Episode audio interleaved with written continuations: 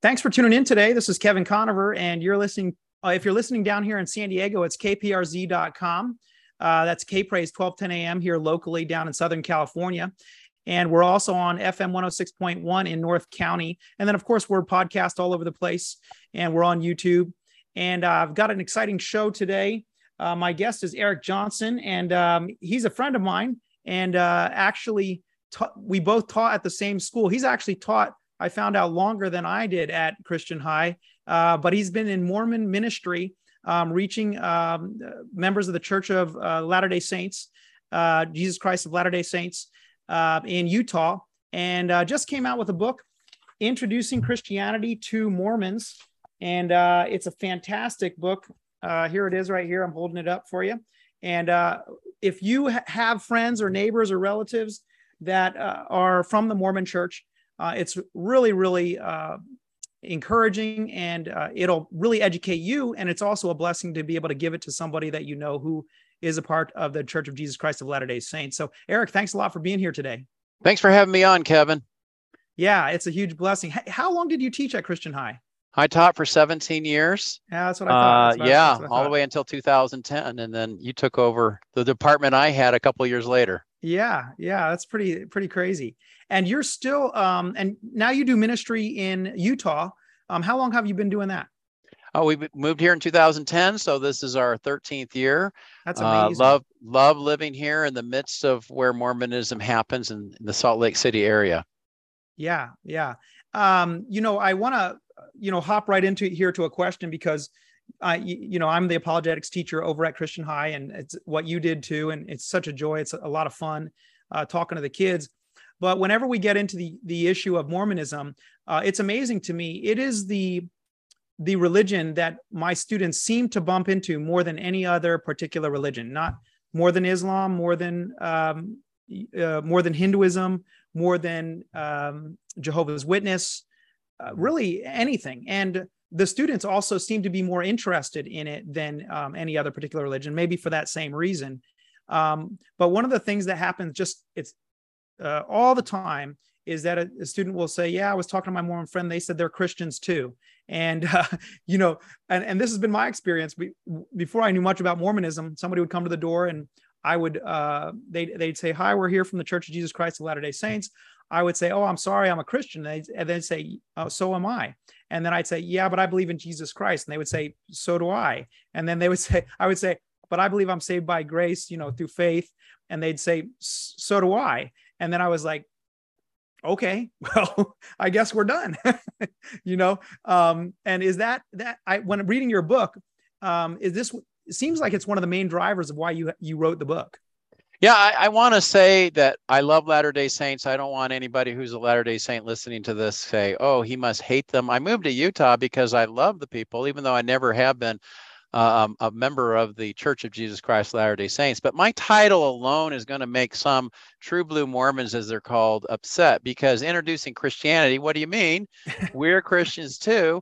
And then two Mormons back in two thousand eighteen, the top leader of the church, Russell M. Nelson, declared that Jesus is offended whenever we use the term Mormon, which was a big change because their website was called L D S dot org and and Mormon dot org. They changed it to the Church of Jesus Christ dot org. I can't use that term for the church because I don't believe it is the Church of Jesus Christ. Mm. Uh, so, so just the title I have alone is offensive. But when you do talk to Latter-day Saints, as you're talking about here, Kevin, uh, you are going to run into this. And I don't like to say, well, I'm a Christian and you're not, because we do get in that back and forth battle. And I don't want to do that.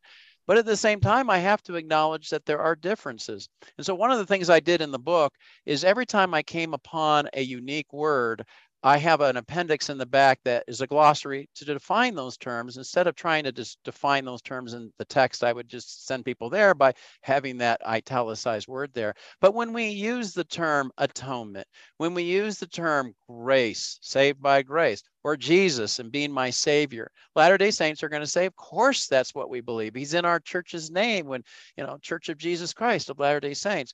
But I think the problem that a lot of Christians uh, don't understand is that we do have that same language, but different meanings. So you never tell a Latter-day Saint what he or she believes, but rather you ask them, well, what do you mean when you say that you're saved by grace? Because yeah. in Christianity, We believe in Ephesians two, eight, nine, we're saved by grace through faith. It's not of ourselves. It is the gift of God, not by works, lest any man should boast. And Latter-day Saints immediately want to take you to James two, twenty. Faith without works is dead. Well, I agree with, with what uh, James says in James two, twenty. Yes, when you have faith, works will follow. And in fact, verse ten of Ephesians two does say that we, uh, for we are God's workmanship created by Christ Jesus to do good works. So uh, when, when you understand that salvation by faith for a Christian means that justification by faith alone, the rallying cry of the Reformation, uh, where we have Ephesians two, eight, nine, they'll go to Second Nephi twenty-five, twenty-three in the Book of Mormon. They have four scriptures, the Bible, King James Version. They have the Book of Mormon, Doctrine and Covenants, and Pearl of Great Price. And so that says in Second Nephi twenty-five, twenty-three, we're saved by grace after all we can do. So mm. what that means is you're saved by grace, which is what's called immortality, and you get one of three kingdoms of glory, but eternal life, celestial kingdom, exaltation, the very best the religion has to offer is only available through complete com uh, commandment keeping. How many commandments is a Latter-day Saint supposed to keep? All of them. How often?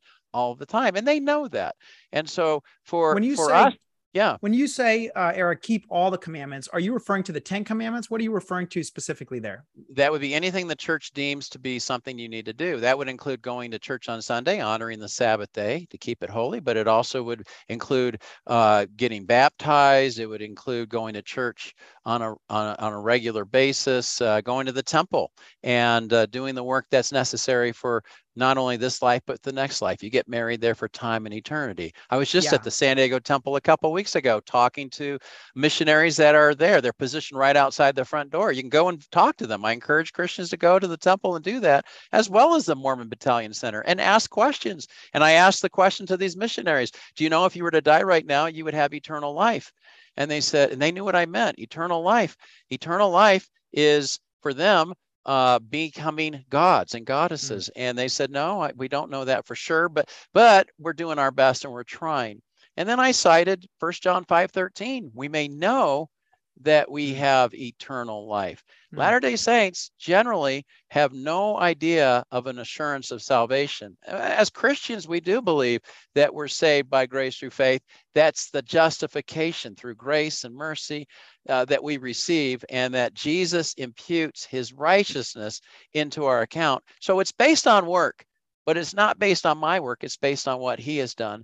And mm. so those missionaries had to admit that they didn't have an assurance of salvation that I'm capable of having. And that's a biblical faith, to know that we have eternal life.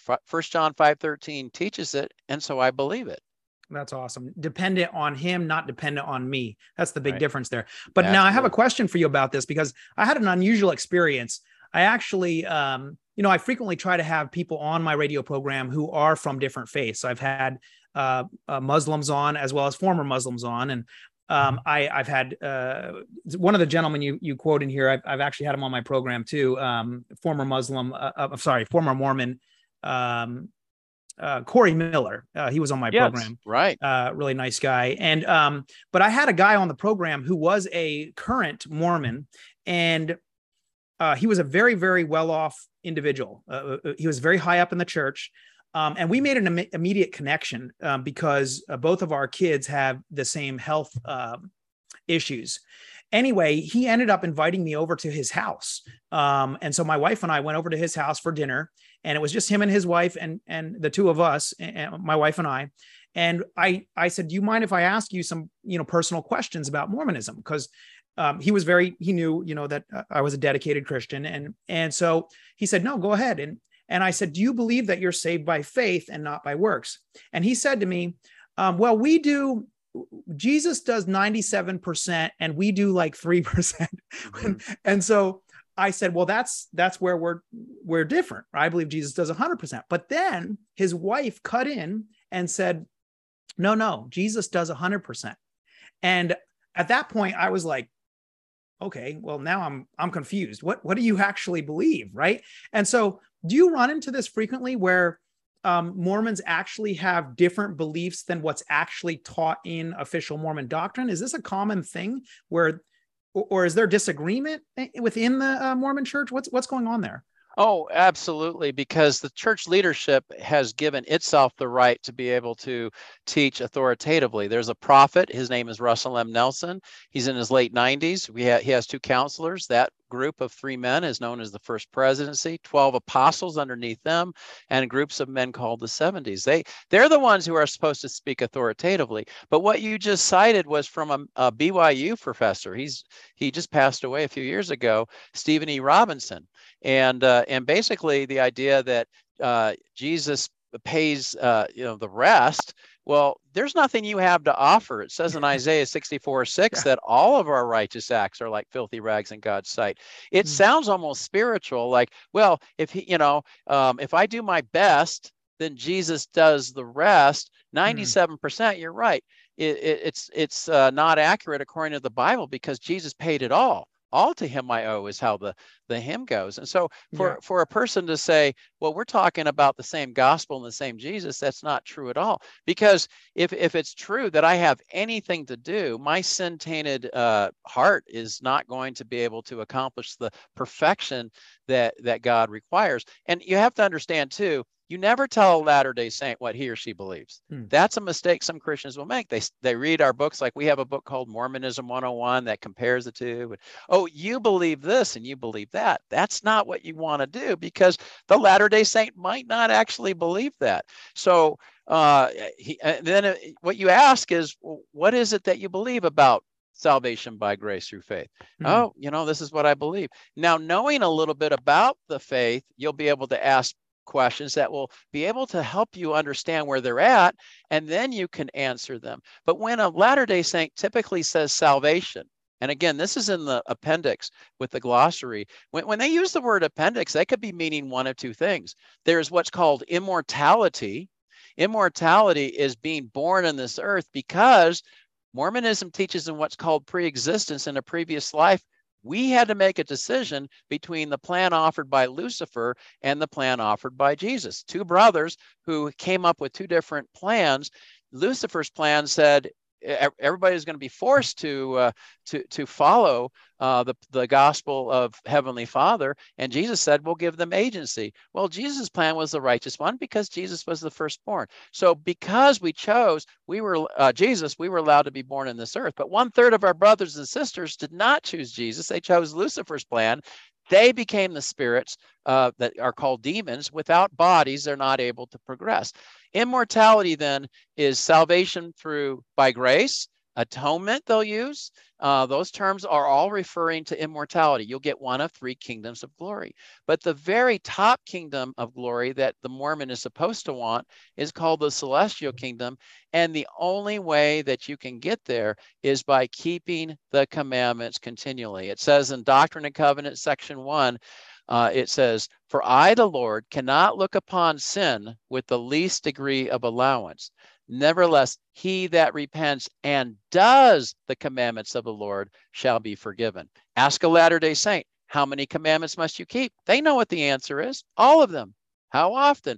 All the time. So there's a difference between immortality and eternal life. Exaltation, celestial kingdom are all, or celestial glory are, are all synonymous terms.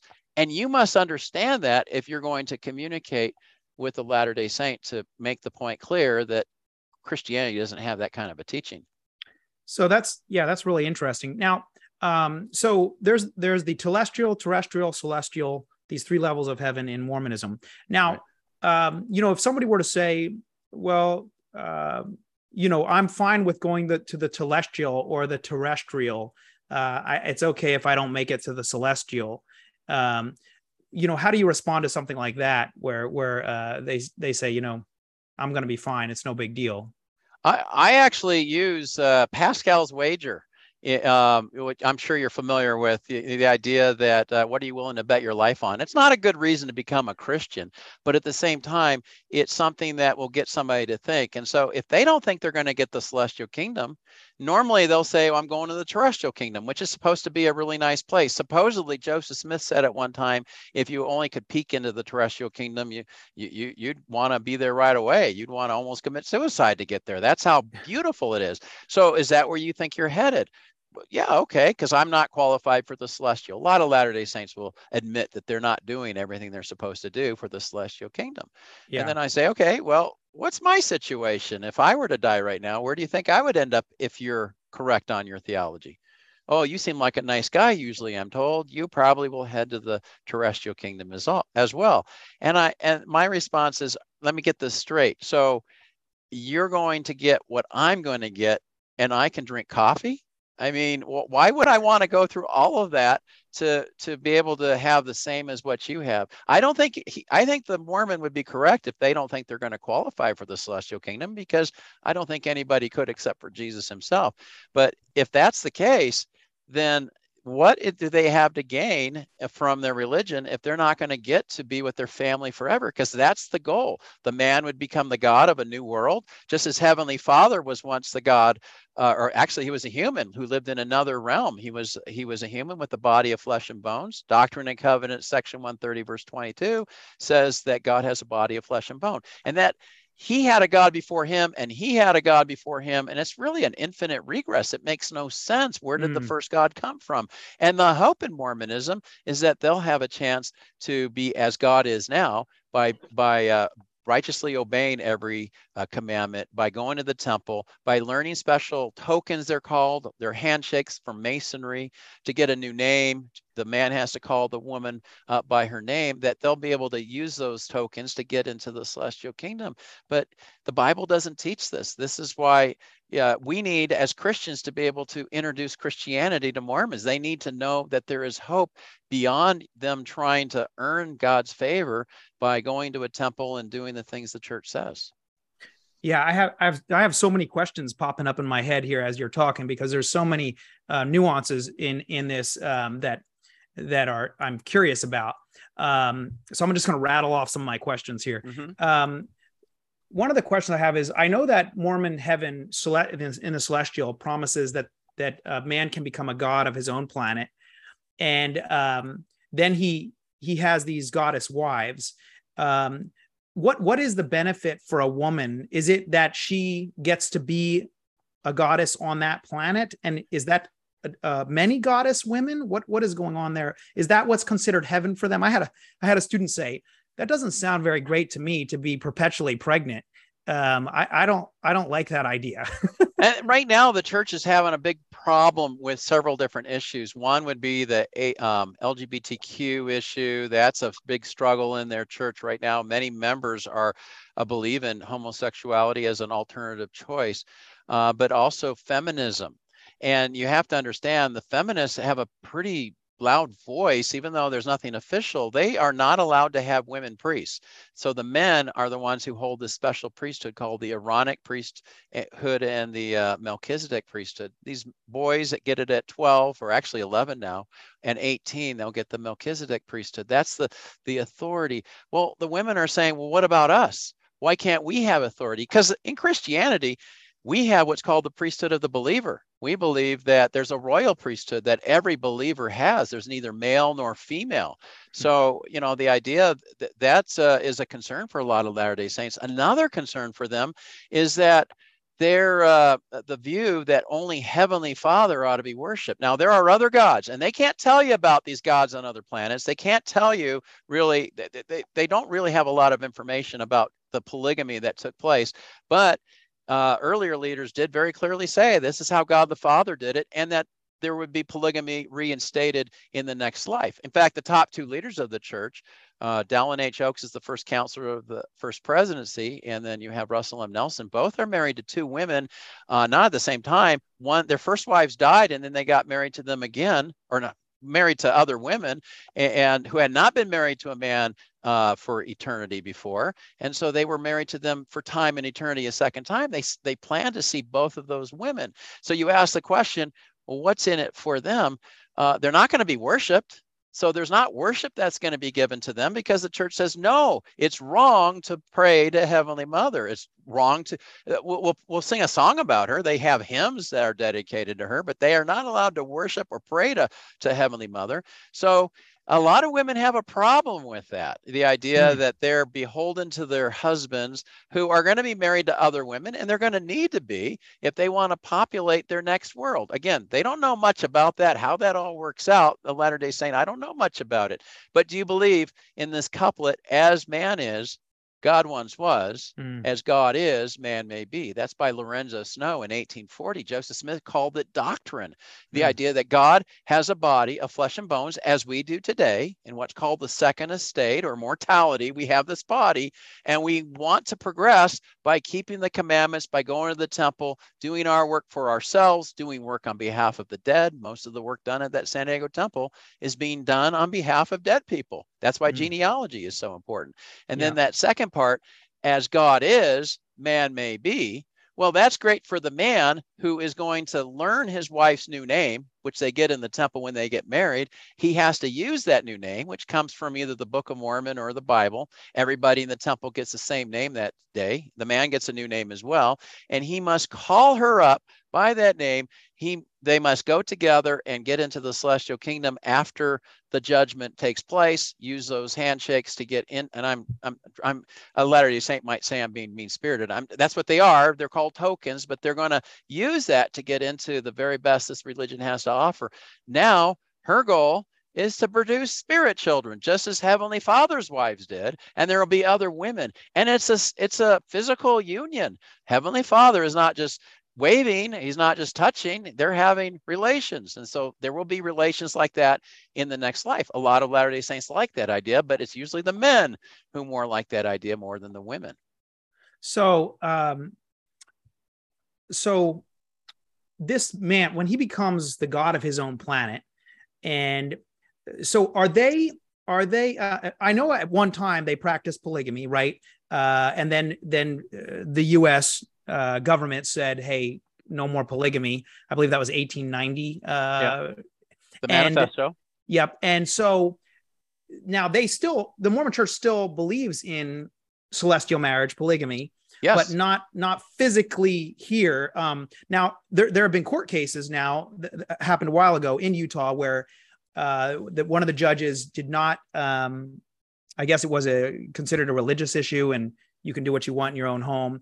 Um, is the church's position on the issue of polygamy um, gradually changing towards an acceptance of polygamy? And is that just a spiritual polygamy, or is that actual uh, is that actual polygamy here?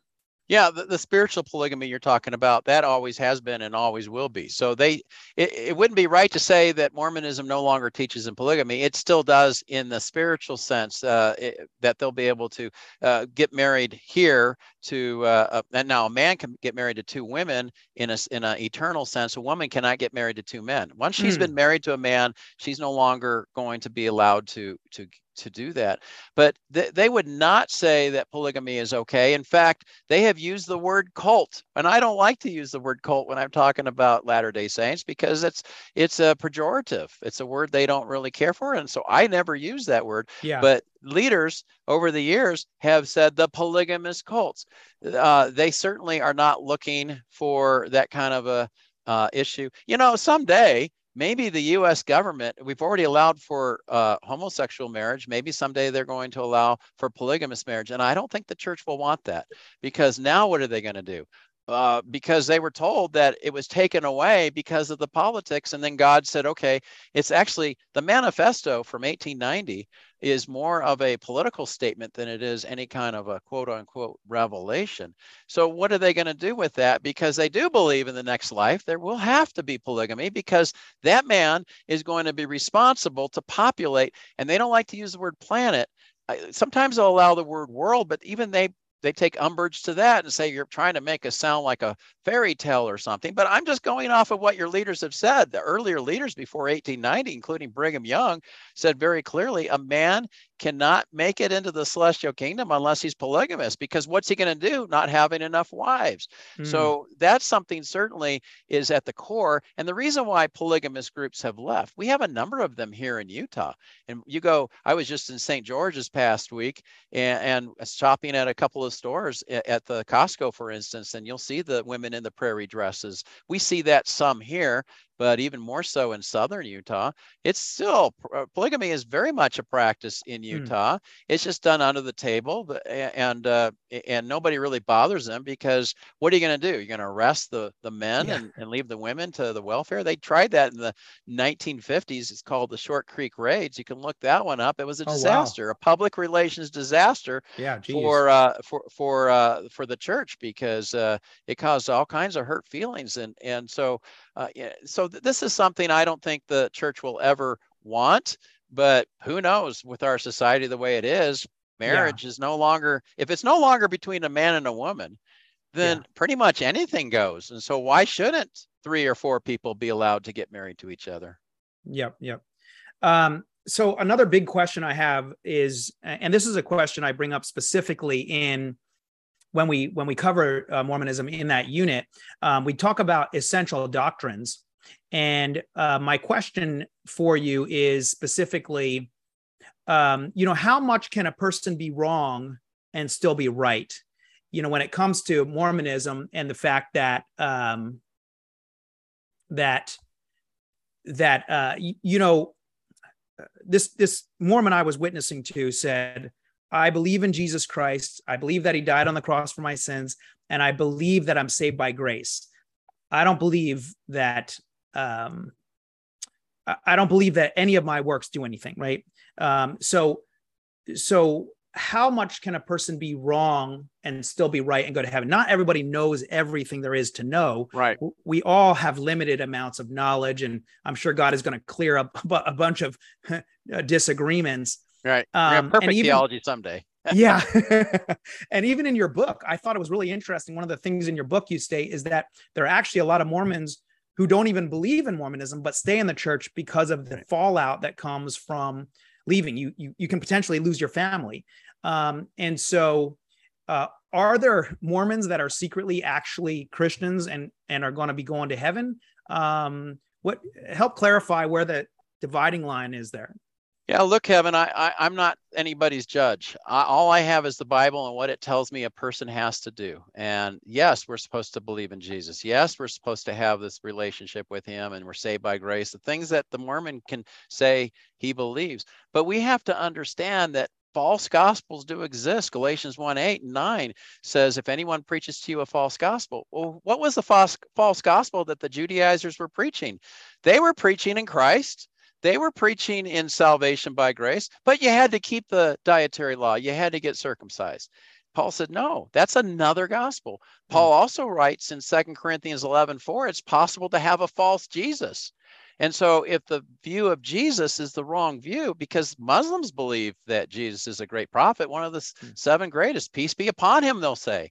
They have great reverence for Jesus, but is that really a saving salvation? There are people going to our churches who believe in Jesus, quote unquote.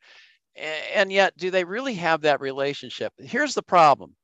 Mormonism denies or distorts every single fundamental teaching of the historic Christian church. Mm-hmm. And I think the problem with the guy that you were talking to, uh, that you have uh, together, is a problem of communication. You're not mm-hmm. communicating, because he says these terms, and if we just accept them at face value, what do you mean when you say you have a relationship with Jesus? What does that mean for you?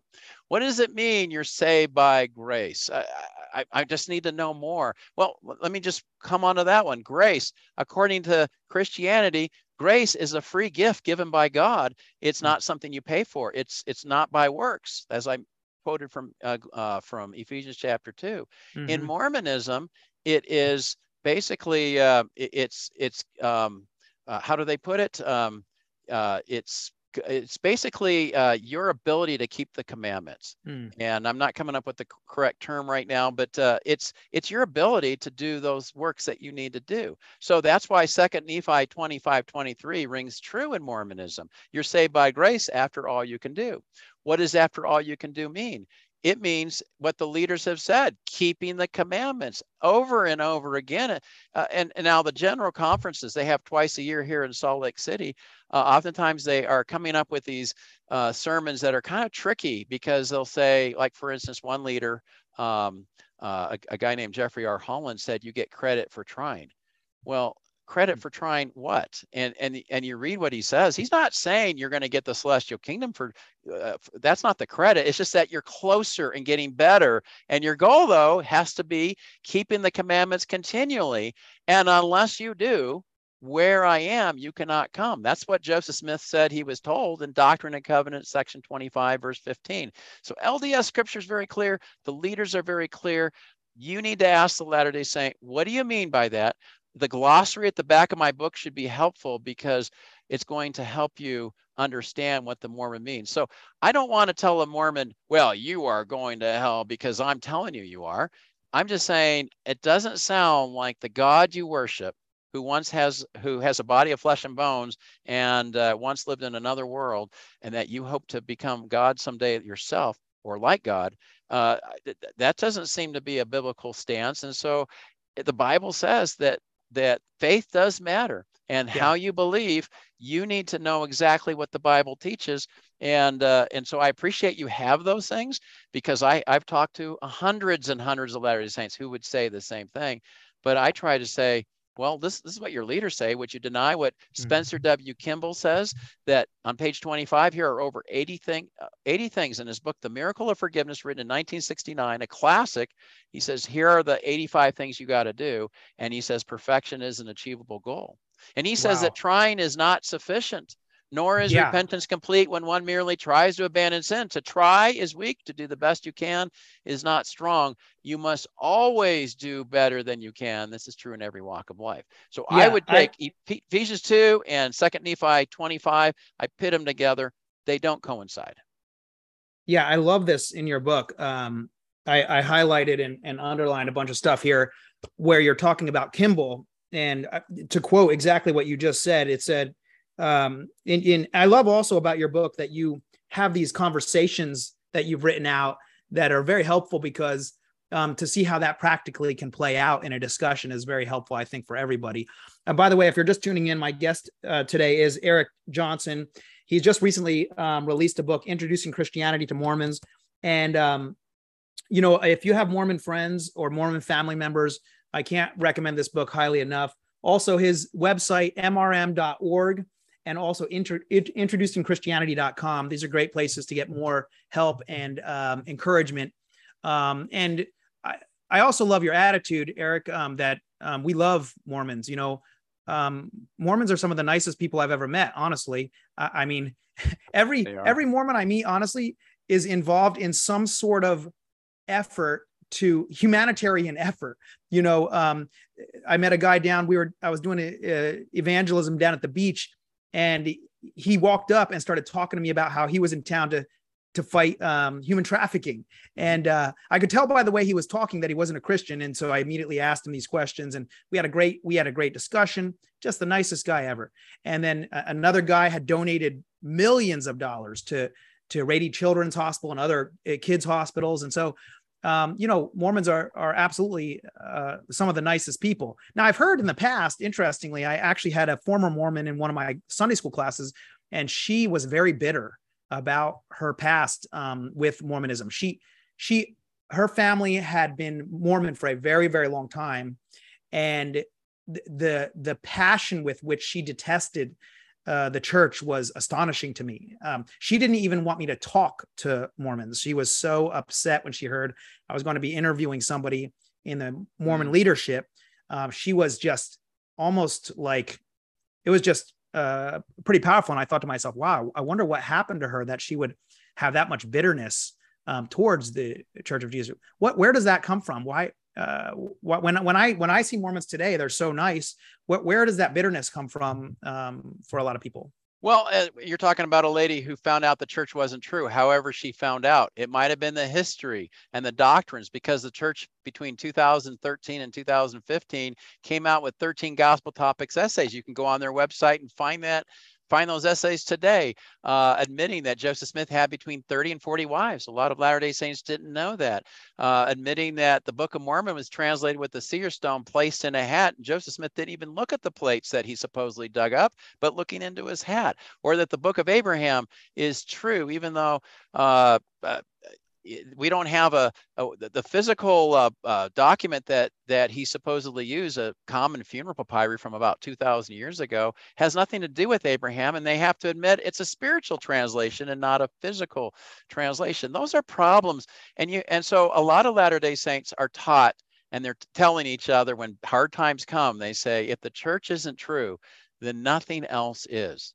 Mm-hmm. And I think that's a lie from Satan, because if the church isn't true, when we're talking about the Mormon church, if it's not true, something else is. It could be atheism. And forty-five percent of all people who leave uh, Mormonism, according to uh, a survey taken in two thousand nineteen, they're heading to atheism, agnosticism, or nothing at all, where wow. another twenty-one percent say they're just Christian. Only one, th- they haven't gone to church or anything. They're just moral. It's moralism. Only mm. one third of the people leaving are going to some kind of religion. And out of it, evangelical Christianity is the highest, but it's only ten percent. That means mm. if somebody leaves, only one out of ten end up coming to Christianity. And the reason why, and I talk to them all the time, people who have left the church, especially recently, they're very bitter because they have been lied to. They're angry and they want revenge oftentimes. And that's one thing that you have to really work with somebody who's left the church. And if they become a Christian, you have to work with them to get rid of that bitterness and say, I have a friend who, who felt that way for a long time until he finally understood it was God's way of bringing him to the truth. And he might not have known the truth ever had he not ever been a Latter-day Saint, just all the circumstances that come together. So mm-hmm. I think we need to love the Latter-day Saint.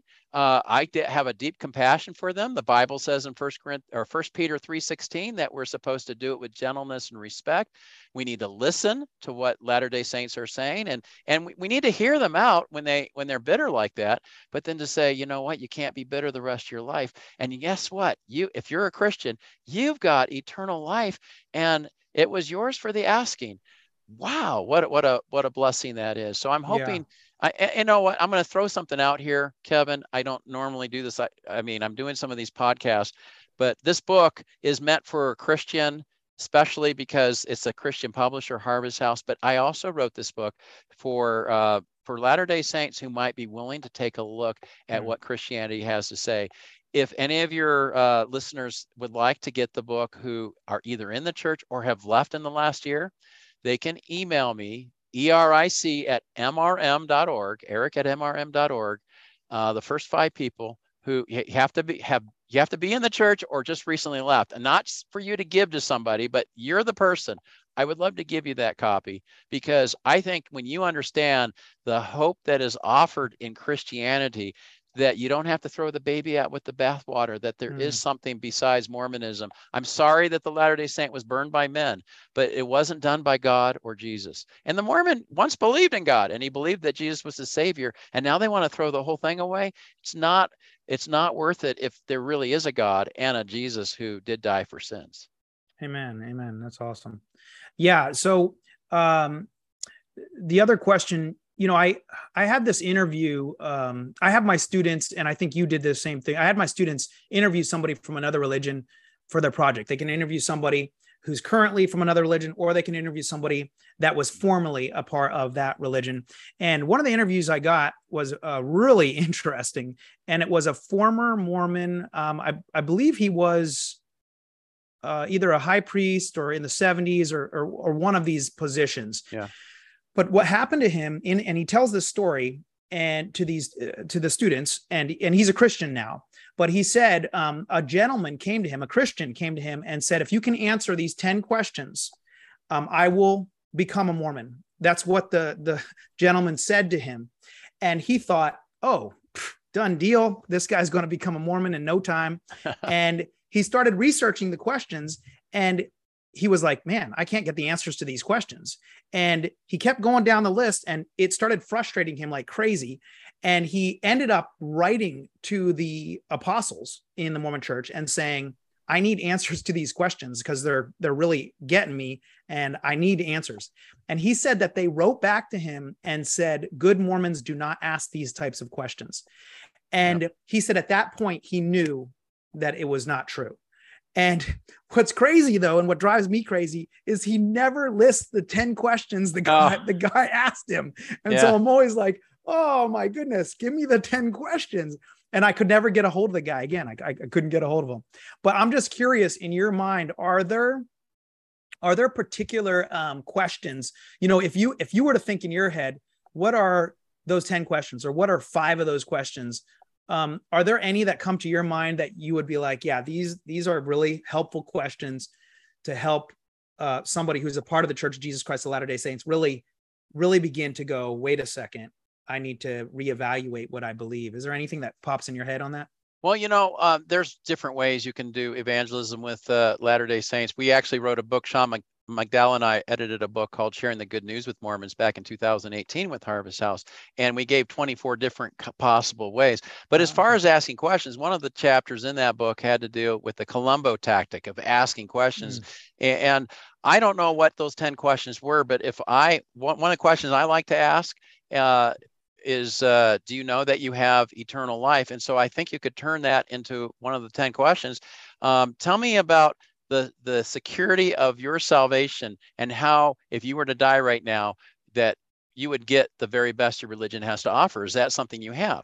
And let the person tell you about how they're in doubt, how they're trying their best, which trying is an admission of failure, mm. because you don't try to climb a mountain. You climb a mountain. You don't use the word try. Or doing your best is admirable, but it's not what is required. Well, then you can turn the table and say, wait a minute, you want me to trade in my security of salvation, that I can know I have eternal life, for something that you don't even know and you're striving mm. for, but you don't think you qualify for right now? I think that it's the old proverbial, you know, if you were to die right now, you know, what would you say to get, you know, to get into heaven? That was used, yeah. I think, by Bill Bright many years ago. But it's a great yeah. question, because it really gets to the heart of the gospel. And how does a person qualify for heaven? On Christianity, the answer is quite simple. It's through a relationship with Jesus, by by belief. Uh, Acts sixteen thirty-one, believe on the Lord Jesus and you will be saved. Done deal. Mm. Believe yeah. in your heart and confess with your mouth. Romans ten, nine and ten. The Bible is so straightforward on what is done. Jesus paid it all. We receive the benefit of that. So that would be the one question I would ask is, uh, tell me about where you know you're going to head to in the next life. Yeah, that's fantastic. Um, so, you know, um, when, when people have, and this just happened to me, I was at a homeschool convention and a couple came up to me and said, we really need to learn about Mormonism. We have Mormon neighbors. We don't know how to best witness to them. What do we do? And um, what, what advice would you give somebody who's, you know, they're not an expert. They don't know. Uh, I mean, your resources here are phenomenal. Um, the references to Kimball and what he wrote. Um, and I thought it was so funny how you, you actually pass out a book written by a Mormon at events, and then people are interested in them because it's, it's written by a Mormon. Yeah, that's a great, uh, a great strategy there. But for the average layperson who maybe isn't an expert on Mormonism, and yet they have Mormon neighbors or whatever, what would you recommend the approach be in that regard? Um, other than getting this great book, but, yeah. but, uh, Well, I don't think, Kevin, you're going to be an expert overnight. It's going to take time. I think you're yeah. going to need to do research. Our website has lots of articles. We have a podcast that we do as well. Since two thousand eleven, we've done over three thousand uh, podcasts, Monday through Friday for fifteen minutes. We have an index. If you go to M R M dot org slash podcast and all the different topics. But I mean, some people are going to have limited uh, interest to get too deep. This book that I just wrote, I think, might be the best book if somebody doesn't have a lot of information, but at least wanting to know what it is that Latter-day Saints believe. This has enough there to tell you a little bit about what they believe. I'll give you kind of the idea of where they're at, and then how can we share Christianity? But that appendix in the back, I think, is so valuable, because what that appendix is going to do is, when you hear these words like you did, well, you know, I believe in Jesus, and I believe I'm not, it's not by works, and so on and so forth. Well, then you can ask the intelligent questions. Well, let me just get this straight. Don't you believe the Bible is true as far as it's translated correctly? When that is what Mormonism teaches, from Article eight, written by mm. Joseph Smith. Uh, and well, yeah, you know, and then you, and that's my first two chapters. And so I think if you can learn what it is that you believe, I, Christians need to know what they believe first. They need to know the genuine before you can start looking at counterfeits. But we do need to know what the counterfeits also look like. That's going to help us be able to be more effective in the uh, witness we hope to be. Yeah, I love that combination in your book too, because really, when a when a person reads your book, they're not just learning about Mormonism, they're learning about Christianity. They're learning what they believe.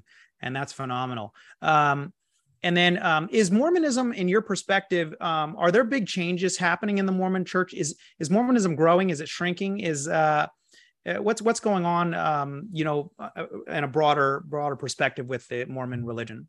COVID hurt them very badly, and uh, they were closed down. Almost all of the different congregations called wards uh, at their chapels, uh, their buildings that they would worship on Sunday, uh, were not open for business, if so to speak. For most of twenty twenty, a lot of Latter-day Saints stopped attending church. They stopped attending and not doing anything with the church. And uh, so uh, even driving by some of the wards in my area, I live in Utah, they're not as full as they used to be. I mean, we're talking three quarters at the most full mm. compared to what uh, used to be. So I think that's hurt them. They're at their slowest growth right now. Two years ago, they only grew by one hundred thousand. That was certainly COVID. But even this last year, they grew by one hundred eighty thousand. It's a very small percentage if they're sixteen million. And I don't think that number is accurate. They uh, some have Uh, said that maybe a quarter of all Latter-day Saints are active in going to the temple like they're supposed to by getting their temple recommend. Uh, I mean, that we're talking four million maybe, and, mm-hmm. and that and, and only less than half actually live in the United States. So uh, I think the religion is in trouble. Uh, the progressives are really trying hard to get the church to change its idea about some of those political issues I was I was mentioning, with homosexuality, with with uh, feminism. Right now, they have old guard in there. They, the top three leaders uh, um, are are all over ninety. Uh, and wow. so they, they have their ways, but then some are wondering, some of the younger guys coming along. When I say younger, they're in their eighties. So that's young in, in the, it's all based on seniority. So when yeah. this, when, when uh, Nelson at ninety-seven dies, the next guy comes in is Oaks. I think he's ninety-one or ninety-two or something like that. And so these guys are going to start dying. What are the younger leaders going to start doing? Some have speculated they might make some changes, as they did in nineteen seventy-eight. They allowed blacks to hold the priesthood. They held out throughout the civil rights movement mm. until nineteen seventy-eight, when they did allow blacks to hold that priesthood. And and uh, and so some have said there could be changes. But if you're asking me, I don't see anything in the uh, in the in the um, uh, in the, in the upcoming years. Maybe in the far horizon, but I, I, I don't I don't see any indication of that. Any indication of. Of, of them changing the way that they do things as far mm. as women and homosexuality and mm. and other major changes. They very much right now is very much a status quo, even though mm. Nelson does say a lot of things in the Mormon issue uh, two thousand eighteen, where you're not supposed to use the word Mormon anymore. Uh, be, I mean, generally, um, they're, they're not making a lot of changes. Gotcha. Well, um, well, we'll continue to pray for for uh, the Church of Jesus Christ of Latter-day Saints, and um, and for Mormons in general. And and uh, it's a big ministry here in San Diego, for sure. I mean, there's a lot of opportunities to witness to people, as as you know, and uh, and of course, Utah is huge. Um, for those of you listening again, um, my guest today was Eric Johnson, Introducing Christianity to Mormons. Fantastic book. I highly recommend you get it, pick it up. And um, M R M, that stands for Mormon Research Ministry, right? Mormonism uh, Research Ministry, M R M dot org. Yeah. Okay. Fantastic. And then also introducing christianity dot com for those of you who have um, friends or relatives you'd like to, uh, you know, start, ha start having that conversation. And uh, that's a really good place to start. So uh, Eric, I just want to say thanks a lot for being on the program today. And um, uh, oh, I had one last question. Sorry, before I let you go. Yeah. Um, so you do, kids can go on trips to Utah, is that correct? And do uh, ministry to Mormons with you? Well, um, Christian High did with the yeah. school that you're an administrator at. They came this past uh, um, uh, at Easter time. We yeah. actually had them doing some different things. We handed out two hundred flyers in a community up in the mountains. Uh, two hundred flyers. Can you imagine? Right, the week before Easter, inviting people to church. That Sunday, the following Sunday on Easter, eight of the families came to church wow. based on the flyers that our kids handed out. And and one person came up to the pastor and said, nobody's ever invited me to church before. And I, I decided to come. So eight, that's that's a huge, if you could get that kind of percentage, everybody be knocking on doors. So I don't have a program per se, but yeah. uh, we certainly welcome uh, youth groups, uh, people who want to organize those. I have some contacts. If somebody wanted to contact me who would like to, to come and bring a group for a week or however long it is. That's wonderful. Okay. Well, thank you so much uh, for everything you're doing. Um, what a blessing, and uh, praise God. So thank you, Eric. Thanks for having me on, Kevin. Absolutely. Okay, man. Well, we'll be in touch soon. For those of you listening, uh, educate for life dot org is my website. All kinds of resources on there that you can use um, to help establish a stronger faith for yourself or your family. And uh, thanks for being here. We'll be uh, again next week. Uh, we'll have another guest, and uh, we've got all kinds of amazing shows coming up. So glad you could join us, and I hope you have a fantastic day. We'll see you next time.